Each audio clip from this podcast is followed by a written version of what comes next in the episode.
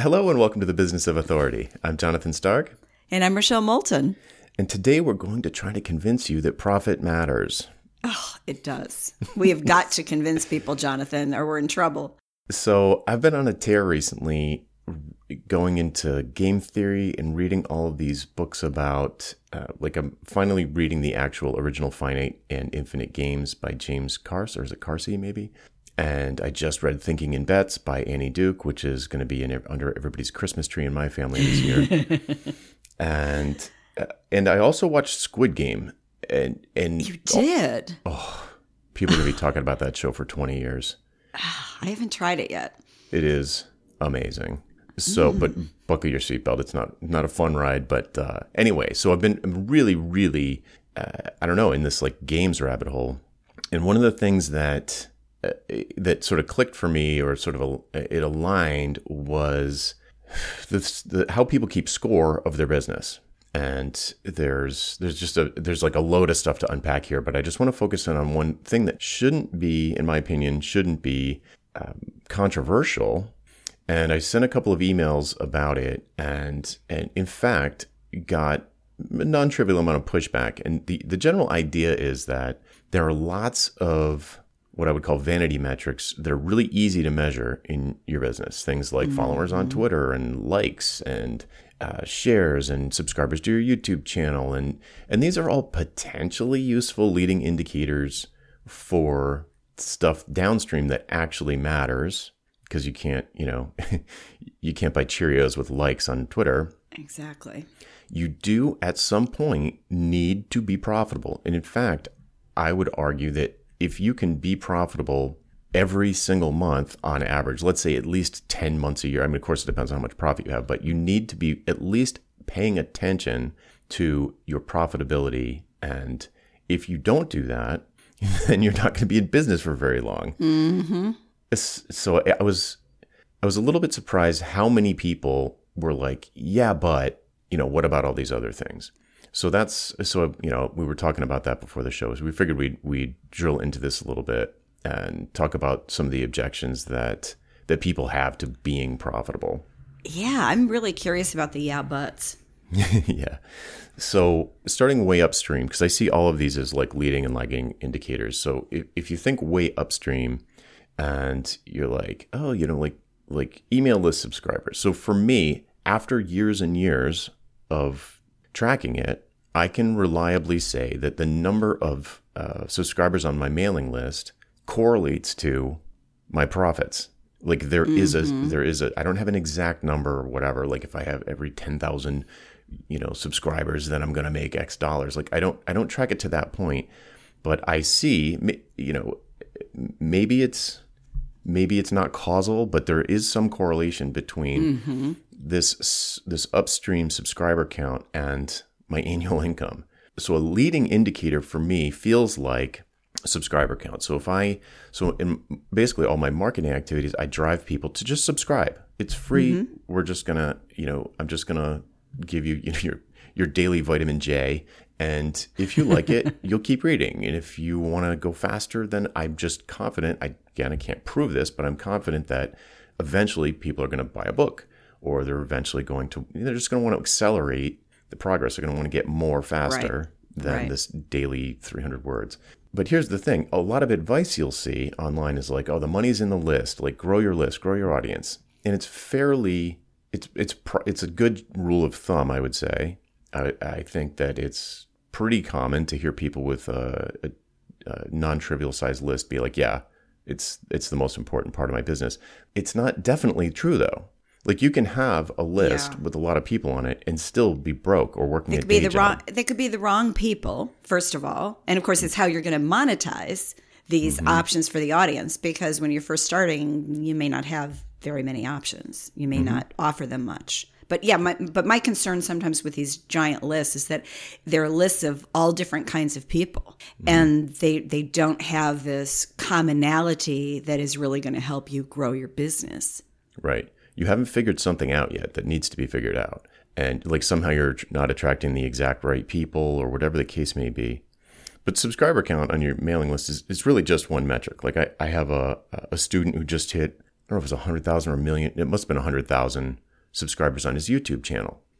But is that doing anything for him? I mean, I've seen plenty of YouTubers crying about the fact that they can't make money even though they've got a million followers, or Mm-hmm. people that have like like you know hundreds of thousands or of, of followers on Twitter, but still have a day job.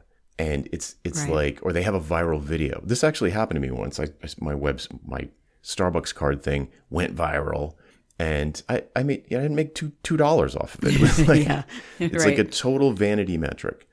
So I think that you kind of need to take the advice about any of these leading indicators, like, oh, grow your list or get more followers or share stories or whatever you do on Instagram, and be like, okay, but how is that going to translate into profits? Like, there needs to be some kind of, not guaranteed, but some kind of reasonable expectation that that's going to lead to profits. Because if it doesn't lead to profits, then you're not going to be able to keep doing it.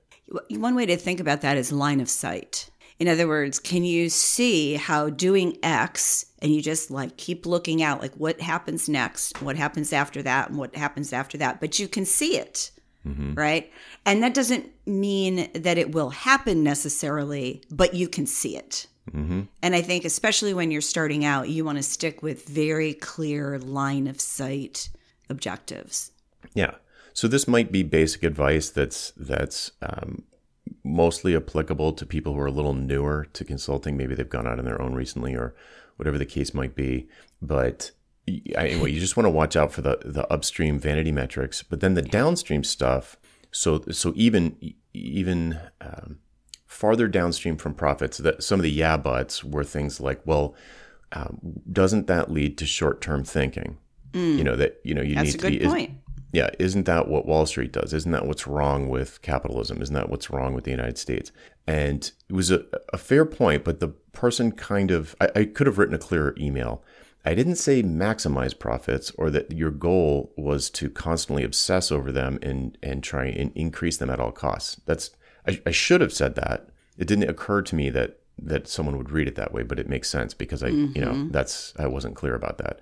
But I don't. I think max trying to maximize profits absolutely does lead to ridiculous cost cutting, uh, you know, harmful cost cutting or short term thinking, and that's that's definitely not what I'm advocating. I'm I'm not saying you should you try to play tricks to maximize your uh, profits on a particular month or quarter or year even but if you're not paying attention to your profits then it, it's it would be like magic it would be be like a miracle if it just magically happened that you were like doing Yes. well and profitable and so forth Yeah, I mean, it, it really is the number one metric that at the end of the day, it's what we all need to look at to make sure that what we're doing is working for us because this is a business.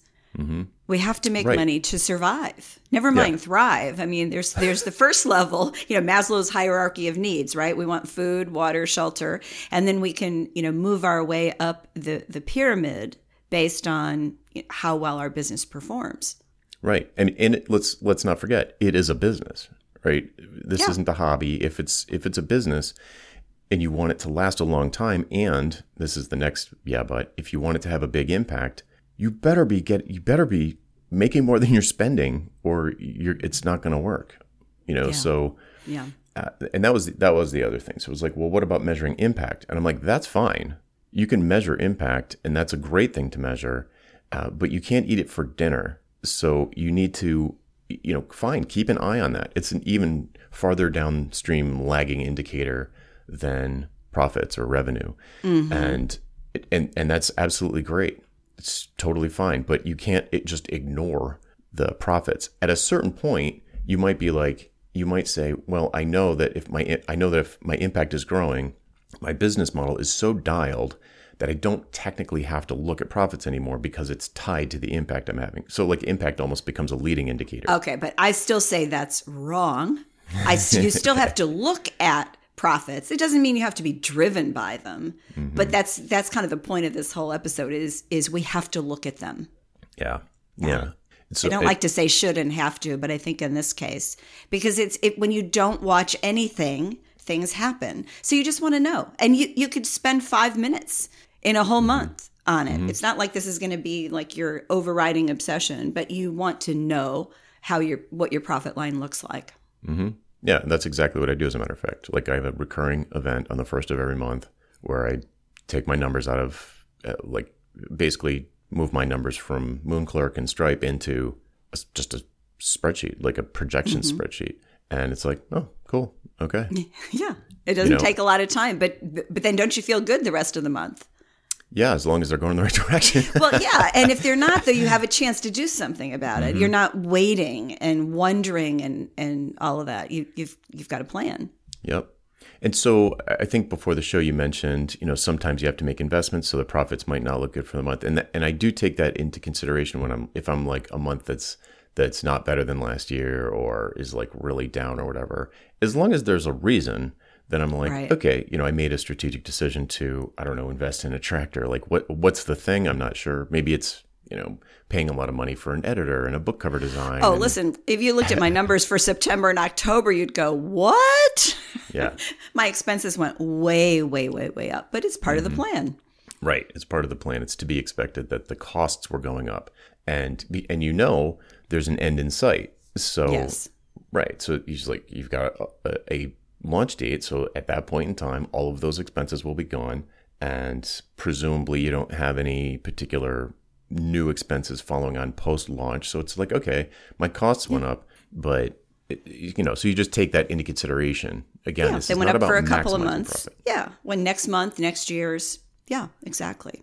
Hmm. It's a it's a thoughtful investment, and that's the other piece is when you think about profit, then you do make thoughtful investments because as long as you're not moving over to short term thinking, you're saying, okay, so if I develop this course, if I develop this program, if I offer this new service, what does it cost? to put together? What are the investment costs? What are the ongoing costs? What do I think is the likelihood that uh, this is going to turn a profit? Or how many people are going to buy it? At what price? You know, you do the math, right? And then you make it a, a wise for you investment decision. This is a good idea, a bad idea, or I'm not sure. Maybe I need to test it more. Yeah, exactly. Well, so let's talk about that for a second because what is profit? Profit is the simplest, the simplest, uh, in the simplest form. It's like how much money you brought in minus how much money you had to spend, and whatever's left over. Uh, it's what's left. right, it's what's left over. That's why Yeah. it's the number that matters most to me because you'll see people like I'm growing my business, and they're they're not thoughtfully. They're adding headcount, but in a not thoughtful way. They're just like, oh, I can afford to hire, you know, three new developers. Won't that be cool? Won't I be like, you know, um, fancier now? Oh. and it's like, it's, It's like, a, whoa, yeah, it, it's a trap. I mean, I did that. It, I, Mm-hmm. I think I talked about this on the podcast, but in my the first business that I started, um, we were doing consulting business where our markup is two to three hundred percent, and somehow I got the smart not idea to try staffing because we had more people than we could use, and Oh, right. You did talk yeah. Yeah. And so the idea was instead of getting two to 300% markup, I was getting 20 or 30% markup. Guess mm-hmm. what? you still need the same amount of cash flow to get those returns. So if I'd actually thought about it in advance instead of, you know, actually doing it. But the good news is we only did it for a couple of months because I was watching the bottom line and I went, oh, you know, it's like I smack myself in the head. Like, what was I thinking? You mm-hmm. know, we, we didn't have unlimited cash flow. If we did, it might have been a good a good move because twenty to thirty percent is not a bad return on most businesses. Mm-hmm. But when you can get two or three hundred percent, twenty to thirty doesn't look so great. Yeah. Right. Especially when you think about the management layer that would need. Yeah. It's a different Yeah. move. It's just It- a yeah. totally different move. It was a totally different business model, and I, hmm. I missed the subtlety, but I, I got it real fast. Mm-hmm. Yeah. So one of the so you know it's it's how much money you bring in minus how much money you spend, your costs, and and one of the one of the yeah buts which I briefly alluded to was was that that a over focus on increasing profitability. It, it's it's almost it's pretty common. It feels pretty common. I always notice when businesses basically tank because some cost cutter becomes the CEO, like the COO or the Yes. CFO becomes the CEO, and they mm-hmm. stop investing in innovation, they stop investing in R and D, and they just start cutting. And you know, and like that is well, sometimes that's probably required. Sometimes maybe there's some bloat or whatever, but at a certain point, you need to be like, okay, these, you know, we're not going to cut innovation or R&D or, or, or we're not going to let our entire editorial team go. right? Like the, Right. the, the, they, someone can come in who misunderstands the, or there's a new strategy, but generally it feels like from the outside, it feels like someone comes in who misunderstands fundamentally how the business is creating value and sees the whole thing as like a machine to be mm-hmm. optimized. Yep. And so they they go for efficiency and efficiency is the opposite of creativity. So if creativity is core to your business and it's hard to think of one that where it isn't, then it's a very dangerous thing to do if you're not really thinking if you're not really being thoughtful about what things you cut. Well, yeah, you can't cut your way to innovation. You can't mm-hmm. cut your way to being the industry leader. I mean, it just doesn't it doesn't work that way.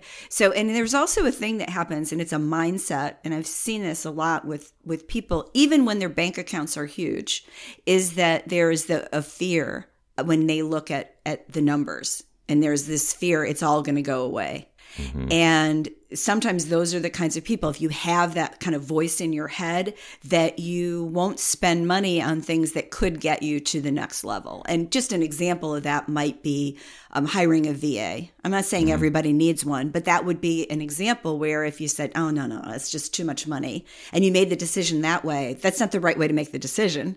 You want to think about it. What would happen if I offloaded this? What would I have to do to do that? How much would it cost me? What would I do with the free time that I found? What could I create with that? Where would my business go? I mean, those are the those are the kinds of strategic questions that we have to ask ourselves. And so it's never just about the money mm-hmm. in the end, but by keeping an eye on the profit without letting it descend into fear category is when you can really push forward. Right. Yeah, you you touched on like when you said so imagine you're thinking like, "Oh, I'm I've got all these tasks that I hate doing. I'm going to get a VA to do them for me." Then like I think I think that's pretty common, but the big question is and you said it is, what are you going to do with the free time though? Mm-hmm. You know, are you going to do like creative work and or are you just going to like do nothing, you know?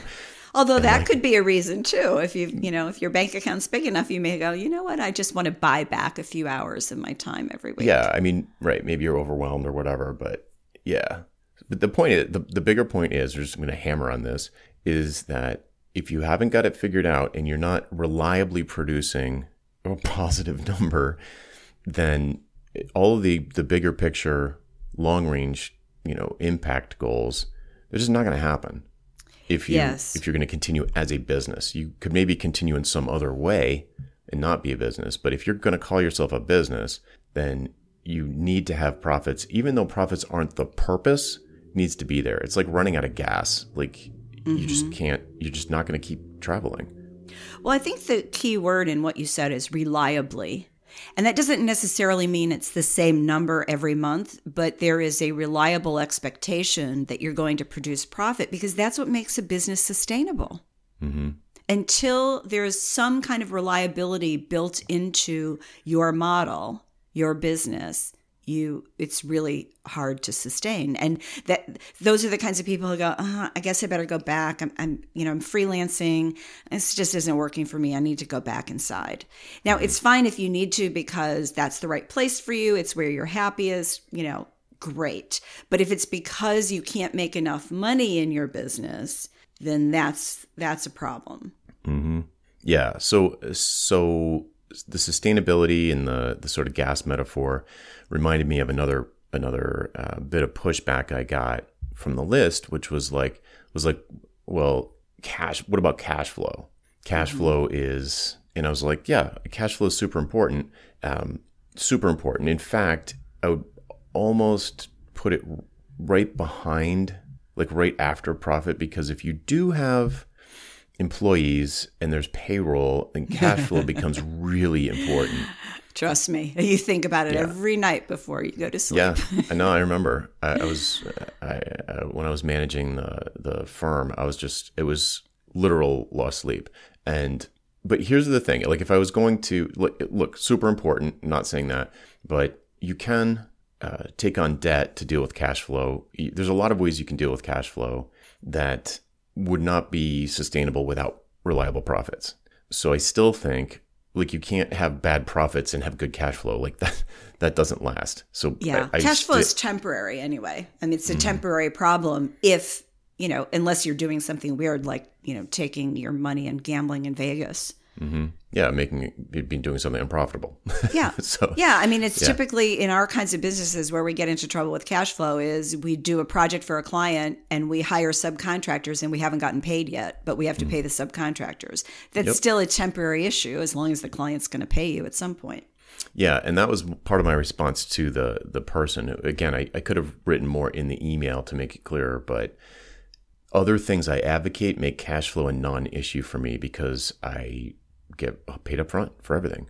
Mm-hmm. So that is a huge. So even if I was bringing in contractors, not that I couldn't end up unprofitable if there was like if I let the scope get out of control or something, but um, but I just refused to do this like loaning money to a bigger company yeah. thing.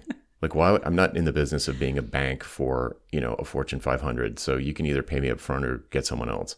Yeah. So right. So that sort of solves my Touché. cash flow thing but it does bring up it, it does but you know not everyone does that. And it brings up the something i see a lot. In fact i was guilty of this for a long time of having a very unclear boundary between myself as the employee and myself as the business owner.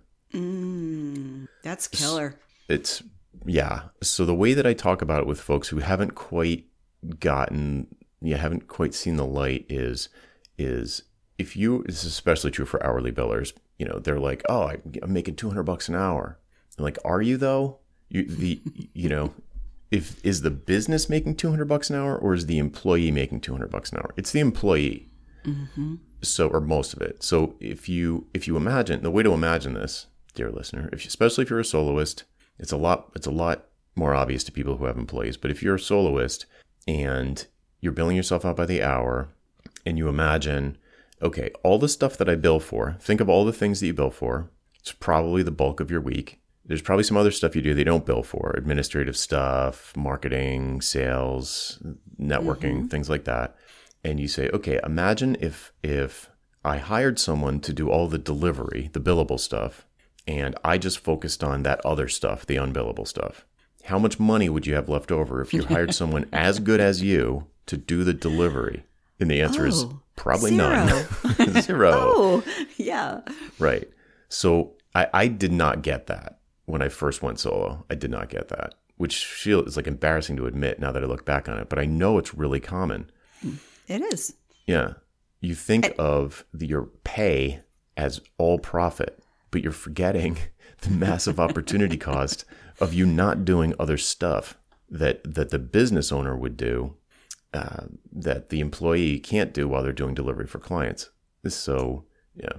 Yeah, it goes back to it's a mindset. And I think some people just get it right away because they're so excited about doing a business and they want to create products and and new services that aren't just billing by the hour but other people it takes a while mm-hmm. to kind of take off that employee hat and embrace this idea of a business right yeah yeah i mean if you think about you know, classic thing. I get, I get, a question all the time, like, "Oh, should I use my own name in as the domain mm-hmm. or the name of the mm-hmm. business, or should I yeah. use like a a made up one?" And uh, I I always say the same thing. I'm like, "There's pros and cons to each. It doesn't really matter if you already have one. I mean, it could matter, but there's no way to really know. So just pick whichever one you like better, or which one's easier. You know, maybe you already have one of them, just use that." Uh, or maybe you're already getting lots of traffic to this particular site, but that but it's the wrong kind of traffic so use the other one. And it's like there's so many variables. Um, and you I, am sure you have like a stronger opinion about it but i always just say eh I, whatever I do. I'm not a meh on that one. But no, but the I agree with it depends on the situation and what's happening behind the scenes. But if you're just starting out, it's really what's your vision for your business and match mm-hmm. the name to the vision. If you know right now, like my first business, I knew it wasn't going to be about me. I would never have put my name on mm-hmm. the first business. In fact, that's why it took us so long to figure out what's the right name for this band of revolutionaries, right? What should we call ourselves? Yeah. Um, so so that's clear. And sometimes I've worked with people who have like really common names, like John Smith, and so getting that exact domain was impossible.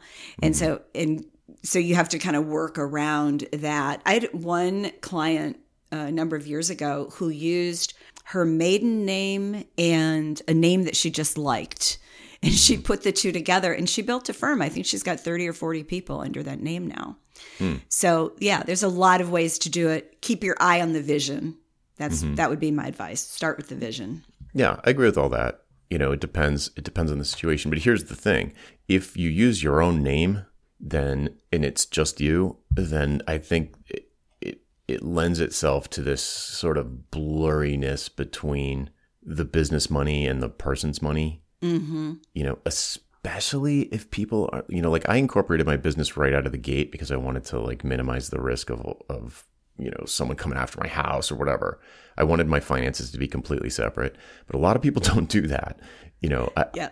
yeah, But that's that's part of I did the same thing for the same reasons, but it's that is part of the exercise is and I always recommend that because people will go, "Oh, well in the state of California, you there's an $800 annual filing fee plus a percentage of your forget if it's revenue or profits over a certain number and every state has a little different rule and they're like oh i don't want to pay the $800 i'm like mm-hmm. shut up and sign the check. You need to mm-hmm. think about this as a business and that's the that's the very first thing that's going to allow you to separate the business from yourself. Yeah, totally.